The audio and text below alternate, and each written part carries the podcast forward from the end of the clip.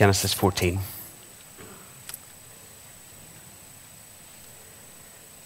At this time, Amraphel, king of Shinar, Ariok, king of Elasar, Kedorlaomer, king of Elam, and Tidal, king of Goim, went to war against Bera, king of Sodom, Bersha, king of Gomorrah, Sinab, king of Admah, Shemember, king of Zeboim, and the king of Bela, that is Zoar. All these later kings joined forces in the valley of Sidim, the Salt Sea. For 12 years they had been subject to Geralomor, but in the 13th year they rebelled. In the 14th year, Kerilimor, the king allied with him, went out and defeated the Rephanites in Ashtaroth, Karaim, and Zuzites in Ham, the Emites in Shaveh Kiriathaim, and the Horites in the hill country of Seir, as far as Paran near the desert. Then they turned back and went to En Mishpat, that is Kadesh, and they conquered the whole territory of the Amalekites, as well as the Amorites who were living in Hezron Tamar. Then the king of Sodom, the king of Gomorrah, the king of Admah, the king of Zeboim, the king of Bela, that is Zoar, marched out and drew up their battle lines in the valley of Sidim against Kedorlaomer, king of Elam, Tidal, king of Goim, Amraphel, king of Shinar, and Ariok, king of Elasar, 4 kings against 5. Now, the valley of Sidim was full of tar pits, and when the kings of Sodom and Gomorrah fled, some of the men fell into them, and the rest fled to the hills. The 4 kings seized all the goods of Sodom and Gomorrah and all their food, and they went away. They also carried off Abraham's nephew Lot and his possessions, since he was living in Sodom. One who had escaped came and reported this to Abram the Hebrew. Now, Abram was living near the great trees of the Mamre of Amorite, a brother of Eshcol and Aner, all of whom were allied with Abram. When Abraham heard that his relative had been taken captive, he called out the 318 trained men born in his household and went in pursuit as far as Dan. During the night, Abraham divided his men to attack them, and he routed them, pursuing them as far as Hobah, north of Damascus. He recovered all the goods and brought back his relative Lot and his possessions, together with the woman and the other people. After Abram returned from defeating Kedorlaomer and the kings allied with him, the king of Sodom came out to meet him in the valley of Sheva, that is, the king's valley. Then Melchizedek, king of Salem, brought out bread and wine. He was a priest of God Most High, and he blessed Abraham, saying, "Blessed be Abraham by God Most High, creator of heaven and earth, and blessed be God Most High, who delivered your enemies into your hand." Then Abram gave him 1/10 of everything. The king of Sodom said to Abram, "Give me the people and keep the goods for yourself." But Abram said to the king of Sodom, "I have raised my hand to the Lord, God Most High, creator of heaven and earth, and have taken an oath that I will accept nothing belonging to you, not even a thread or a thong of a sandal, so that you will never be able to say, 'I made Abram rich.' I will accept nothing but what my men have eaten, and the share that belongs to the men who went with me, to Aner, Eshcol, and Mamre. Let them have their share." And we give thanks to God for his word. And we also know why Al is not here, because that was a very difficult reading, wasn't it? Whew. Yeah. No, he's actually preaching in humility. He's not just avoiding the reading. Let's pray and ask God to help us. Father, as we come to this text, it's not an easy text. And like any text, we need your help. And so we pray that your Spirit would be at work, helping us to see what it is you want us to see and to hear what it is you want us to hear. We ask this in Jesus' name. Amen. Temptation allures, a story of power and might and pleasurable gain. Could have been the headline news this week or any week. And as you read Genesis 14, you will realize that some things never change. Aren't we often consumed with power and might, with pleasurable gain? Isn't there always the temptation to snatch at things that look so good, and yet we know from God's word that they will not deliver? In Genesis 14, behind all of the rulers and armies, behind the power and the might and the desire for gain, behind the big names and the big egos, we find that this is a story that points us to the Savior, Jesus Christ, the King of Kings, the Lord of Lords, and to complete satisfaction in him. Just realizing that 7 o'clock club's on. If anybody is heading to that, you can, if you haven't picked up the signals, you should go now, yeah. So the chapter starts off with a story of war between kings, doesn't it? Now, it's helpful to know that these kings are maybe not like the image of a king that might come to your mind, not like Charles, for example, ruling over a whole country or nation, but rather these kings would have been kings of a walled city, each city having its own king. And a great big chunk of the text is given to what's happening on the political stage at this point in time. Maybe we shouldn't be surprised at that. If you were to look through your BBC News app, you would realize that much of that time is also given to what's happening on the political stage, isn't it? We see that in verse 1. And we're told that prior to this, 5 kings that were making war with the 4 kings had actually been in an alliance. They used to serve Chedorlaomer. That's the way things would have worked back then. The stronger king would have had alliances with lots of smaller kings around and about him. The weaker, serving the stronger king, they would have relied on his military might in order to protect them, and they certainly didn't want his military might to be set against them. No doubt some money would have had to pass hands, maybe some goods as well, in order for this relationship to be kept sweet. And for 12 years, we read that these 5 kings had served Chedorlaomer, it might be different in the NIV, but in the ESV it's Chedorlaomer. But now they've had enough. They've thought to themselves, we don't want to be handing over all of our goods, or lots of our goods. We think we can make it on our own. And so they join together, and they think that they can break free.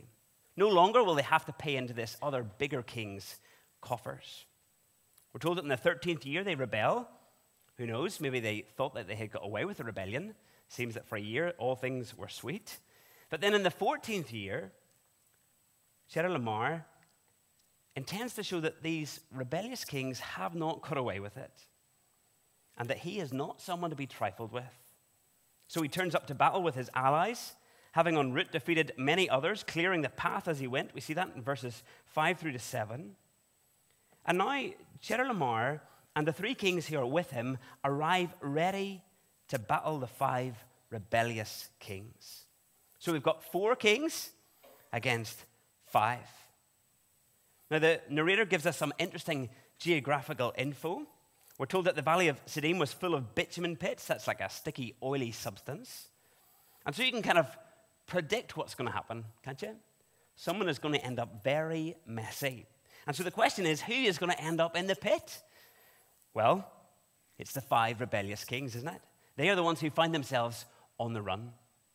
And the kings of Sodom and Gomorrah, they were told that they fled, some falling into the pits, and the rest they escape into the hill country. Verse 11, so the enemy, that's Chedorlaomer, and the other kings who are with him, they took all the possessions of Sodom and Gomorrah and all their possessions and went on their way. It's a story of kings, isn't it? Powerful leaders. It's a story of control and power grabbing. It's a story of wealth and pleasurable gain.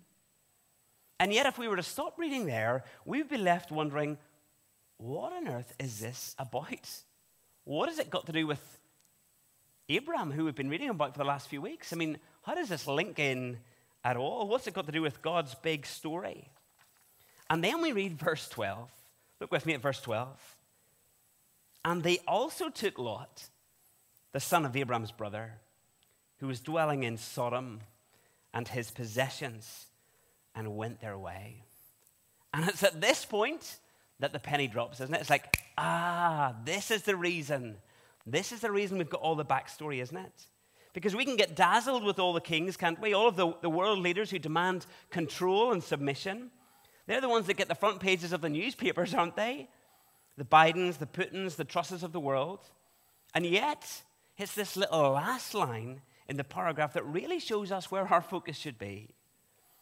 Our focus should be on God, on God's people, and God's promises. On God, on God's people, and God's promises. We can get so sidetracked with all that's going on in the world that we can easily miss the important details, because often they don't make the headlines. There's 5 kings warring against 4 kings, and the key detail in this whole text is this. There's one little man called Lot, and he's taken captive. And isn't that a reminder that that's our story? Amidst all that's happening in the world, wars, famines, hurricanes, floods, kings fighting, politics, loads and loads and loads happening, and yet God has his people and his promises in view. Oh, your family might never even feature in the Ulster Gazette. You might never have kept company with kings or queens. You might never have been invited to a palace. And yet you can be sure that God has his eye in a special way on his people. A special way. But I also want us to see that, just for a moment in passing, that actions have consequences. Remember, last week we witnessed Lot choosing to settle near Sodom. We're told that in chapter 13, verse 12, that he'd moved his tent and settled among the cities of the valley. He had looked with his eyes, and he had saw that it looked good. And we rightly noted the echoes of Genesis 3, and what Eve had done, and how she'd done the very same thing.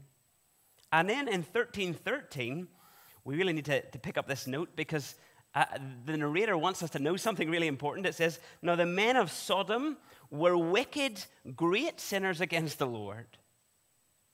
They were wicked and they were great sinners against the Lord. It's almost like the text is shouting out to us as the reader. It's saying, this is not a good idea. Like neon lights, this is saying, this is not going to end well. This is not a wise choice. Well, if we jump to 14:12, it seems that now Lot hasn't just pitched his tent near Sodom, but now he's settled in Sodom. Do you see that? Verse 12, they also took Lot, the son of Abraham's brother, who was dwelling in Sodom. He was dwelling in Sodom. He was living in Sodom. No longer had he pitched his tent near it. Now he seems to have set up home in it. And this was a city that was marked with wickedness and sin, and yet Lot seemed content to settle himself and his family there. If you remember back to the summer, we looked at Psalm 1, didn't we? How does it start? It starts like this. Blessed is the man who walks not in the counsel of the wicked, nor stands in the way of sinners, nor sits in the seat of scoffers. As we think about Lot's choice, we think this is a very, very foolish place to settle. And maybe it's not dissimilar to a decision that you've taken in your own life. Maybe as you look back, you can see a very unwise decision and how it's impacted your life ever since. Maybe it was a job you took. Maybe it was a text you sent. Maybe it was a date you went on. Maybe it was a button that you pressed or clicked upon. We're all a lot like Lot, aren't we? We're a sinful people, lured by sin, finding ourselves trying to get as close as we can, and then sometimes we find ourselves in it. So what happens to a man like Lot? Someone who's messed up, someone who needs saved and rescued. Well, verse 13, then one who had escaped came and told Abraham the Hebrew, who was living by the oaks of Mamre, the Amorite, brother of Eshcol and of Aner. These were the allies of Abraham. It's a great big chunk of text that's all about kings, isn't it?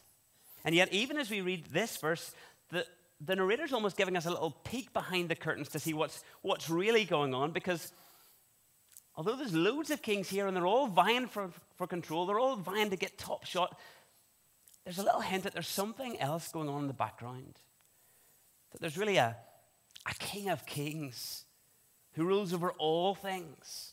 There's really a much, much bigger story at play, isn't there? and so in how the kindness of God works its way out in his providence, there is one who escapes and makes his way all the way to Abraham. Isn't this often how we see God at work, isn't it? Maybe you think about your own life and you think about all those coincidences that just happen to line up for something to work out. And God still works in the same kind of way, doesn't he? Amidst the war in Ukraine, the energy crisis in Europe, the political turmoil in the UK, isn't this God still at work? And so not by chance does one escape and bring word to Abraham. And so what does Abraham do after the familial unrest of chapter 13? Does he say to himself, well, Lot's made his own bed, he can lie in it. Serves him right. That could certainly be our temptation, couldn't it? So we look on at someone who's made a foolish decision and now they're reaping the consequences. We could say, well, you know, that was coming. Or does he say, oh, it's way too risky for me? Does he look inward at himself and say, well, I don't want to put my own life at risk. I don't want to put my own life on the line. I mean, that's certainly Abraham's practice back in chapter 12, wasn't it? Think about it. When he passed off his wife as his sister, he was saying, I want to protect me. Has he learned anything from chapter 12? Well, we're told that when he hears of his kinsman's capture, he leaps to action. He gets his trained men together. Now, we're told that he's got 318 of them, and he sets off as far as Dan. And we're not told just how many men Chedorlaomer and his allies have, presumably a lot more than Abraham, given that they had a whole year to plan and travel down for the attack. And remember, they've been on a winning streak after battle, after battle, after battle. That doesn't seem to faze Abraham at this point. He takes action and he comes up with some tactics. And so under the cover of darkness, he divides his forces so that they can come at the enemy from different sides. And it works. He catches them off guard. And he and his servants defeated them, and they pursued them to Hobah, north of Damascus. Verse 16, he brought back all the possessions and also brought back his kinsman Lot with his possessions and the women and the people. Where do you pick up on that language? Do you see it? Here we have the original kinsman redeemer, don't we? And we have the reality of the promises that were made back to Abraham coming to fruition. Remember what God said to Abraham back in chapter 12? Well, God had said to Abraham, I will make your name great. Well, isn't Abraham's name being made great? Aren't people ever so thankful for Abraham's rescue? Wouldn't they be cheering on Abraham at this point? Abraham, he's great. He's great. He's a great lad. God said, I will bless those who bless you, and I will curse those who curse you. And here we have Lot becoming a beneficiary of the blessing that is upon Abraham. And so despite the circumstances, Abraham wins the battle against 4 warrior kings. God keeps his promises, doesn't he? He keeps his promises. Here Abraham wins, and he returns bringing back not only Lot, but all of the possessions that had been taken. And so you have to smile and say, isn't God good? The God of the Bible is a God who does what he says he will do. He will not be frustrated by the plans of man or man's foolishness. This God will deliver. But here as we look at Abraham, we also get a little glimpse of Jesus Christ. Surely as we look at Abraham, we might think, well, he could have easily said that Lot had brought this great calamity upon his own head and left them. But rather, Abraham left the comfort of where he was at great personal risk to himself and went out to seek and to save the lost. He risked his life to be a kinsman redeemer for his people, trusting in the promises of God. Doesn't that sound familiar? Doesn't that point you forward to Jesus this evening? Because aren't we just like Lot, choosing sinful paths ourselves, not deserving to be saved? And yet, Jesus came down from heaven at great cost to himself, afflicted for his people, so as to seek and to save the lost. He gave his life to be the great redeemer of his people. Jesus himself, trusting in the promises of his heavenly Father, that he would crush Satan's head. You see how Abraham points us forward to Jesus. And so I wonder this evening, are you trusting in Jesus? Can you really say that tonight you're putting your trust in Jesus as your Lord and Savior, the one to forgive you for your sin, who will carry you from this life into the next? But doesn't the Bible also challenge us who are Christians? Because as we look at the story of Abraham and as it points to Jesus, doesn't it ask us the question, are you actually willing to lay down your life for another? Self-sacrifice. Is that the mark of my life? Is that the mark of your life? Think of the story told by Jesus of the Good Samaritan. Wasn't he willing to go out of his way at considerable expense to himself, even considerable risk to himself, in order to show mercy to the man who had been beaten and left for dead? And what does Jesus say? Jesus says, go and do likewise. If we follow the pattern of Abraham, if we follow the greater pattern of Jesus, well then that will mean risking much, investing much, much denying of self for the good of the kingdom. And so is that a mark of your life tonight? Can you think of examples this week past that you have died to self for the good of others and for the good of God's kingdom? Is it really impacting your life? Is it really impacting my life? Let's stop there, because the passage goes on to tell us that on Abraham's return from battle, having won, he is met by two kings. Now, the first is the king of Sodom. Now, remember Sodom? We've heard about that already this evening, haven't we? That's the place that the author has already reminded us that there's great wickedness. The men of Sodom were wicked and great sinners against the Lord. And so the king of Sodom is kind of the figurehead of wickedness here. All that is wicked and evil we see in this king. And he's the first to meet Abraham in his return after battle, isn't he? But before this evil and wicked king gets a chance to speak, we're introduced to another king. This is a king called Melchizedek. And we're told that he's the king of Salem. Salem, which would later become Jerusalem. Now, this king's name means king of peace and king of righteousness. Do you see they're like polar opposites? We've got one who is basically the king of wickedness and the other who is the king of righteousness. And he comes out as a priest of God Most High and ministers to Abraham by giving him bread and wine. But Abraham is hungry and thirsty after being out at battle. I notice that this is the first priest that we meet in the Bible, and not one of the Levitical line, but he's also a king. That's really significant. So we have this priest-king figure, and in a sense, he's a forerunner to Christ. In fact, if you look at Hebrews 7, it really talks about that really explicitly, this guy, Melchizedek, and also it's mentioned in Psalm 110. And then the king blesses Abraham. This is what he said, "Blessed be Abraham by God Most High, possessor of heaven and earth, and blessed be God Most High, who has delivered your enemies into your hands." And then we're told that Abraham gave him a tenth of everything. Notice that Melchizedek meets him in his moment of need. Here he is being greeted by the evil king, and presumably he's about to set before him the offer that we then meet in verse 21. But this priestly figure intervenes and ministers to Abraham. He brings out bread and wine, and this king blesses Abraham. That's really significant because the greater blesses the lesser. So here we have Melchizedek as the greater, and the great father Abraham is the lesser.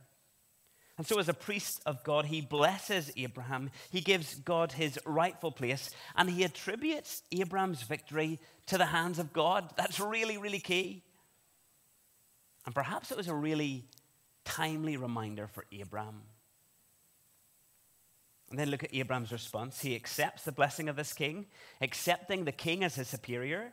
He accepts the bread and wine given to him. And not only that, he gives a tithe to this king, recognizing that as God's representative, he is worthy of it. Notice the contrast with the king of Sodom. See how he reacts? Look with me. As Abraham returns after rescuing his people and all of his stuff, you might expect the first words to be on this king's lips to be, thank you. And yet, what does he say? No, this king doesn't say that. Even though Abraham is entitled to everything, after all, he was the one who conquered all the other kings, but rather, the king of Sodom says this. He says, give me. That's the first two words on his lips. Give me. Give me the persons, but take the goods for yourself. This king offers no thanks to Abraham. He offers no thanks to Abraham's God or praise. And so the first words attributed to him give us something of a measure of the man, don't they? He's controlling, he's proud, and he's godless. And yet, even still, it must have surely been a tempting offer, wouldn't it be? All the goods, should I take them? The gold, the silver, the livestock. Be tempting, wouldn't it? Be tempting to say, yeah, well, we could come to an arrangement. And yet Abraham responds to the king by saying, I have lifted my hand to the Lord, God Most High, possessor of heaven and earth, that I should not take a thread or a sandal strap or anything that is yours, lest you should say, I have made Abraham rich. I will take nothing but what the young men have eaten and the share of the men who went with me. Let Aner, Eshcol, and Mamre take their share. See that? Abraham won't even take as little as a shoelace. That's what he says. And so you have to ask the question, why is it that Abraham refuses to take anything from this king? He's taken gifts from other kings. Think back to Genesis 12, just a few weeks ago. The king of Egypt, and he leaves there with a whole hoard of gifts. So why not this one? Well, it seems the key to understand the reason comes from verse 23. It says, lest you should say, I have made Abraham rich. You see, Abraham seems to sense that by accepting the goods on offer here, it might give the impression that his riches were not as a result of the blessing of God, but rather at the hands of a godless and wicked king. You kind of know how these things would work. If he takes all the gifts, he might in the future look like he owes this wicked king something. Abraham didn't want in any way to have a sense of owing this pagan king. He was going to become rich. Yes, he absolutely was. He was going to become a great nation. His name was going to be made great, but he was content to trust that God would bring this about. He knew that what God had promised, he would do. And he did not need to snatch at it ahead of time. He did not need to take a shortcut to get entangled with wicked and sinful men in order to get what God was going to give him anyway. And so Abraham was absolutely right, wasn't he? Absolutely right to stay well clear. And there are times that we need to do exactly the same thing. Can we avoid doing business with everyone who's not a Christian? No, nor should we. But there are times when the wickedness of someone or an organization is so blatant and extreme and so in the face of what God says to be right that we should not want to have anything to do with it. Nothing. Well, it was surely tempting for Abraham, wasn't it? To get rich quick. Wouldn't that be tempting? But here Abraham refuses to take that road. And so I wonder this evening, are there temptations that you have? Areas in your life that you're feeling the temptation to take a road that you know is not the right road to go. Perhaps in business, you have the offer to enter business with someone else. The projected financial gains seem like a no-brainer. And yet you know that the business practices of the other, well, they're not exactly renowned for being squeaky clean. The way that they record their accounts isn't quite, the way that they treat their staff, the way that they're happy to overcharge vulnerable customers, That might seem so tempting. It might seem like, well, could I not even for a little while? But will you trust in God to provide for your daily needs, to give you enough, and obey his calling to righteous living rather than luxurious living? Perhaps it's in giving.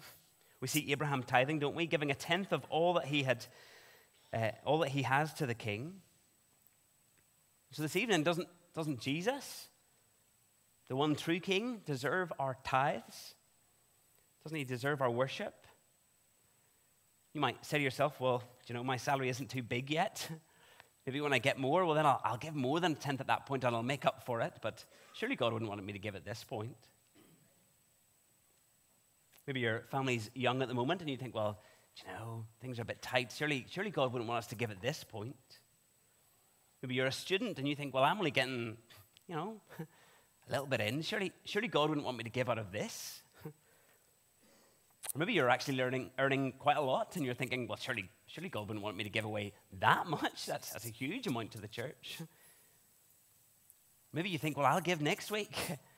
I just haven't got round to it this week.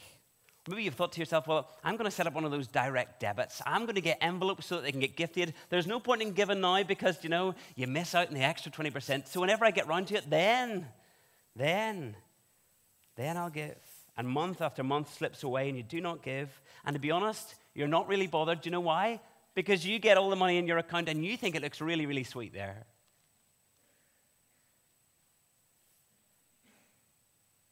It's easy to be tempted, isn't it? So easy to grasp and try and get things that we are not to have or things that we're not to get yet, rather than trusting in God's provision, and trusting in God's promises, and trusting in God's providential hand at work. And so at the end of chapter 14, we have a question, don't we? And the question is this: are we being tempted by Satan, or are we being satisfied with Jesus? Are we being tempted by Satan, or are we being satisfied with Jesus? Oh, we know the allures that Satan sets in front of us all too well, don't we? Each of us, we know those. And maybe you're thinking, how can I resist? How can I not give in to the temptation? What does Jesus teach us? He teaches us to pray. He says, pray this: lead us not into temptation, but deliver us from evil. That's how we're supposed to do it. We're supposed to pray and ask for God's help. And actually, doesn't Jesus, the great high priest, the king himself, also pray for us? Just like Jesus did for the disciple Simon Peter when he said, Simon, Simon, behold, Satan demanded to have you that he might sift you like wheat, but I have prayed for you that your faith may not fail. What a wonderful thought. For each believer here this evening, that Jesus tonight is interceding for us. Isn't that incredible? We have the great high priest, the King of Kings, and he's praying for you by name that you may not fail. This is wonderfully good news, isn't it? Wonderfully good news for me, wonderfully good news for you. Let's pray.